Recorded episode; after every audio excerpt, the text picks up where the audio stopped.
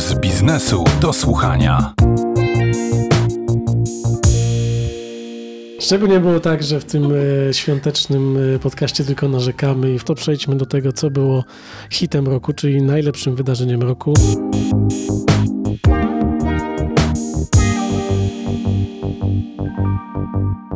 Z wielką chęcią o tym powiem, dlatego że to jest pewnego rodzaju przeciwwaga w stosunku do tego, co wymieniałem w kategoriach kitu. Mam na myśli postawę polskich przedsiębiorców, w szczególności polskiego przemysłu, który mimo trudności obiektywnych, subiektywnych, różnego rodzaju administracyjnych obciążeń, restrykcji, trudności obiektywnych w postaci chorych pracowników, trudności z dostarczeniem asortymentu, elementów, komponentów do produkcji, bardzo dobrze sobie radzi. I akurat w tej dobie kryzysu mamy przedsiębiorstwa, które świetnie to wykorzystują.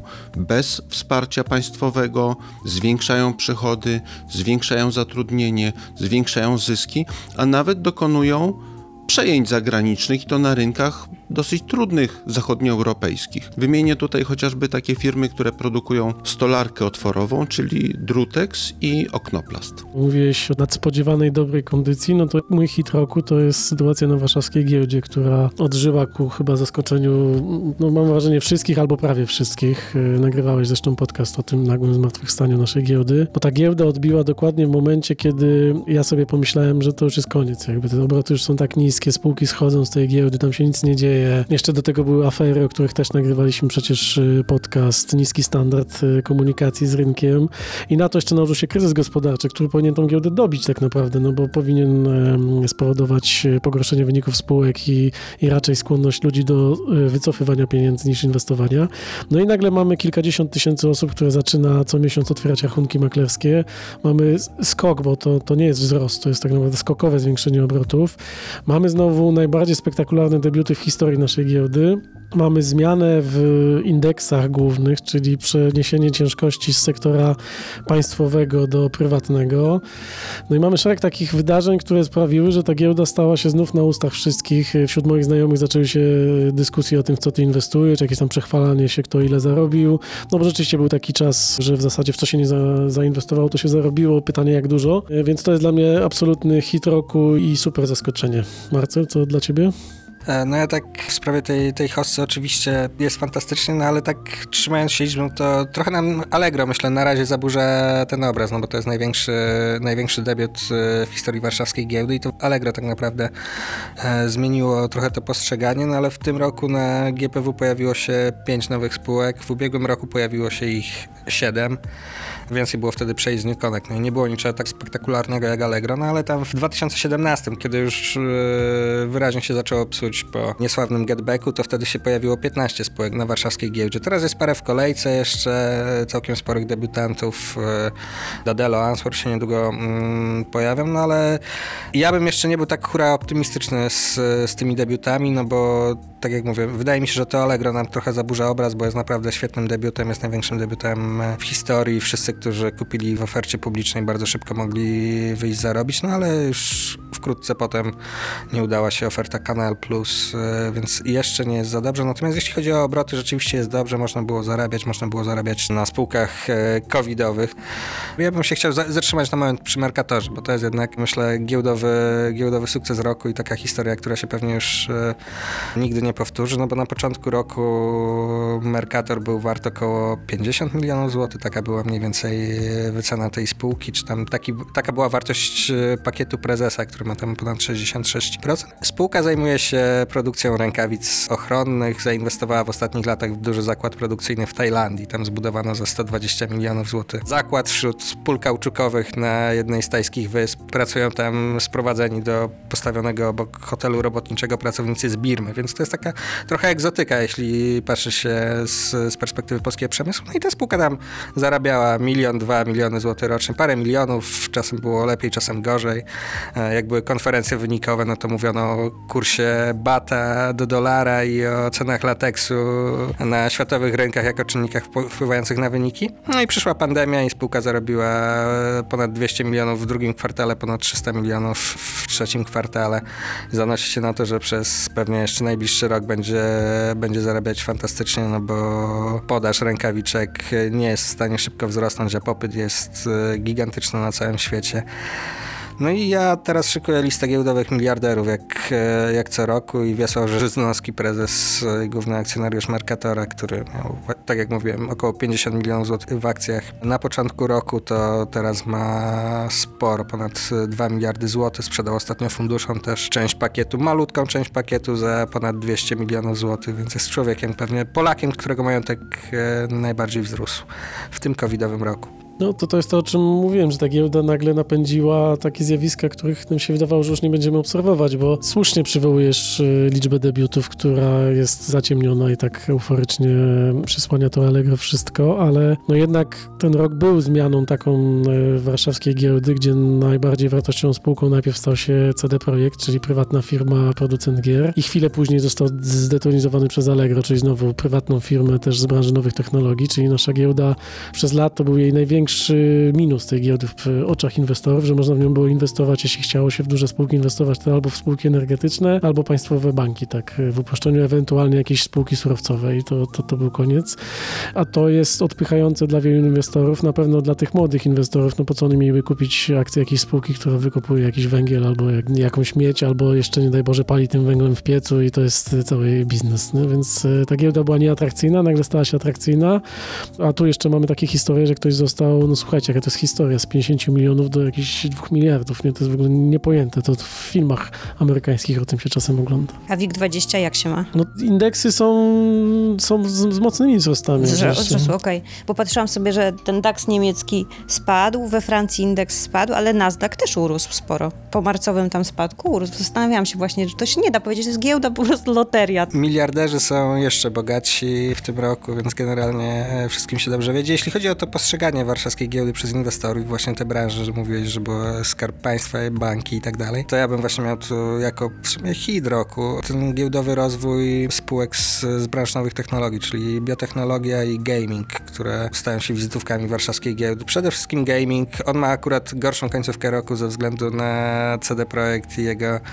e, no, tu mówmy się, duże, duże problemy i duży błąd z, z wydaniem na, na, stare, na stare generacje więc to się będzie jeszcze odbijać czkawką na pewno. Ale spółki gamingowe pięknie, pięknie tam są wspaniali ludzie. Mieliśmy podcast w tym roku o, o przedstawicielach e, branży gamingowej i o tym, jak oni dochodzili do swoich milionów, więc to jest takie nowe pokolenie przedsiębiorców, którzy nie jest tak, że zaczynali w latach 80. w sposób e, nie wiadomo jaki, tylko po prostu w latach 90. na studiach e, zainteresowali się robieniem gier, sami je robili, a teraz po prostu doszli do, do wielkich pieniędzy, a inwestorzy zarabiają razem z nimi.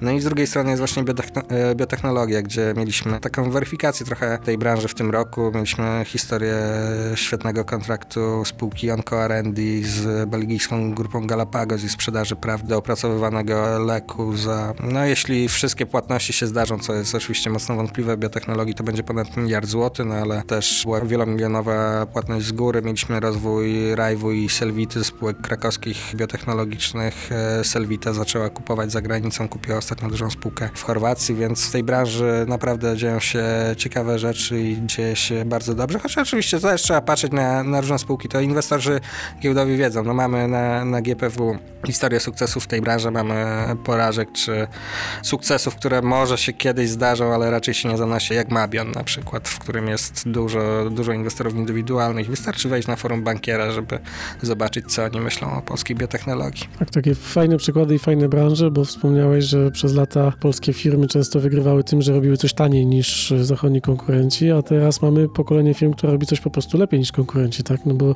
w biotechnologii przecież nie chodzi o to, że ktoś robi taniej, tylko robi coś lepszego. W grach też nie chodzi o to, że ta gra jest tańsza, ona jest po prostu lepsza. Yy, Małgosiu powiedziała, że loteria giełda, no to nie do końca tak, nie? To znaczy z inwestorami i z tą giełdą zawsze się mówiło, że ona wyprzedza e, realną gospodarkę, więc inwestorzy tutaj zagrali na pewne zmiany, które myślę, że dostali zimny prysznic trochę, bo ta pandemia miała się skończyć, no teraz żyją nadzieją na szczepionkę. Pewnie jeśli ta szczepionka nie będzie albo nie przyniesie efektów, to będzie, mówiąc kolokwialnie, zwała w drugim półroczu przyszłego roku. Ale ciekawe swoją drogą, że w kitach roku nie omówiliśmy Cyberpunka, czyli gry, która okazała się spektakularną wtopą, no ale może nie znęcajmy się nad naszą perłą Ja myślę, ja myślę, że z grami to trzeba trochę tak poczekać. To znaczy, było wiele premier tych największych międzynarodowych e, deweloperów, w których też na początku było dużo bugów, dużo błędów, albo były skandale na przykład z mikropłatnościami i to zwalało kursy takich gigantów jak e, EA na przykład. Za dwa lata temu tak było przy Star Wars Battlefront chyba.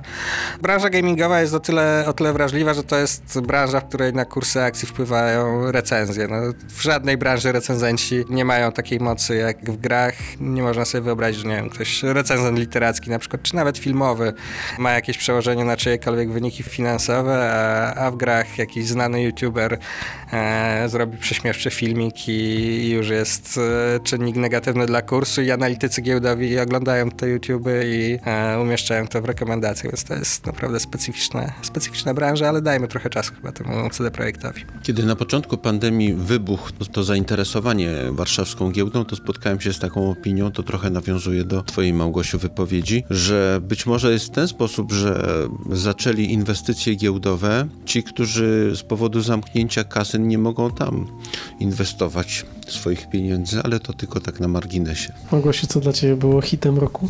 Nie tak bardzo biznesowe, chociaż w sumie może trochę. To wakacje w Polsce, bo nie mogliśmy pojechać na wakacje tam, gdzie sobie zaplanowaliśmy i pojechaliśmy w Polsce w Bieszczady i nad morze, ale nie nad morze, nad morze, tylko paręnaście kilometrów od morza i dojeżdżaliśmy sobie na rowerze i jeździliśmy na rowerach i tu i tu i pojechałam w Bieszczady, w które ciągle nie było czasu pojechać, bo się kończył urlop i nad Polskie Morze, nad którym naprawdę strasznie dawno temu nie byłam. Wstyd się przyznać. Wstyd. No i co? I druga fala potem koronawirusa, to sobie jeżdżą po Polsce warszawiacy. Ale byśmy No się tak z nikim nie kończy. spotykali. Mieliśmy swój domek i jeździliśmy na rowerach. Jak byliśmy na plaży, to wokół nas w ogóle nie było ludzi. No ale chciałam powiedzieć, że w Gdańsku odwiedziłam dwa super muzea II wojny światowej i Europejskie Centrum Solidarności, na które też nigdy nie miałam czasu, chociaż sobie obiecywałam po prostu, wiecie, przez lata, że pojadę i obejrzę.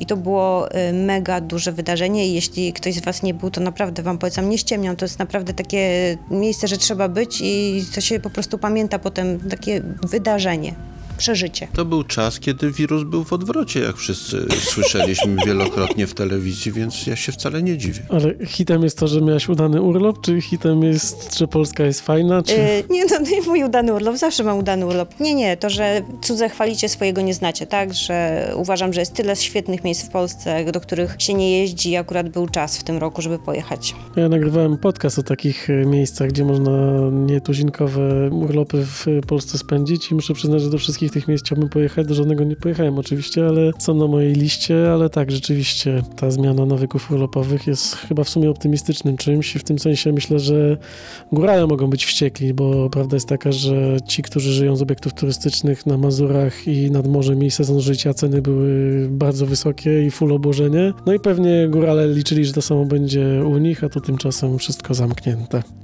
Hit roku będzie mało motoryzacyjny, w zasadzie w ogóle nie motoryzacyjny, ale z motoryzacją związany, bo to są wakacje w Polsce i sposób, w jaki je spędziliśmy. Zostaliśmy zmuszeni do wakacji w Polsce. Część z nas nie pojechała dlatego, że się bała, obawiała podróży zagranicznych, część po prostu nie mogła wyjechać, czy niektóre kraje były zamknięte lub żądały kwarantanny, co czyniło taki wyjazd bezsensownym.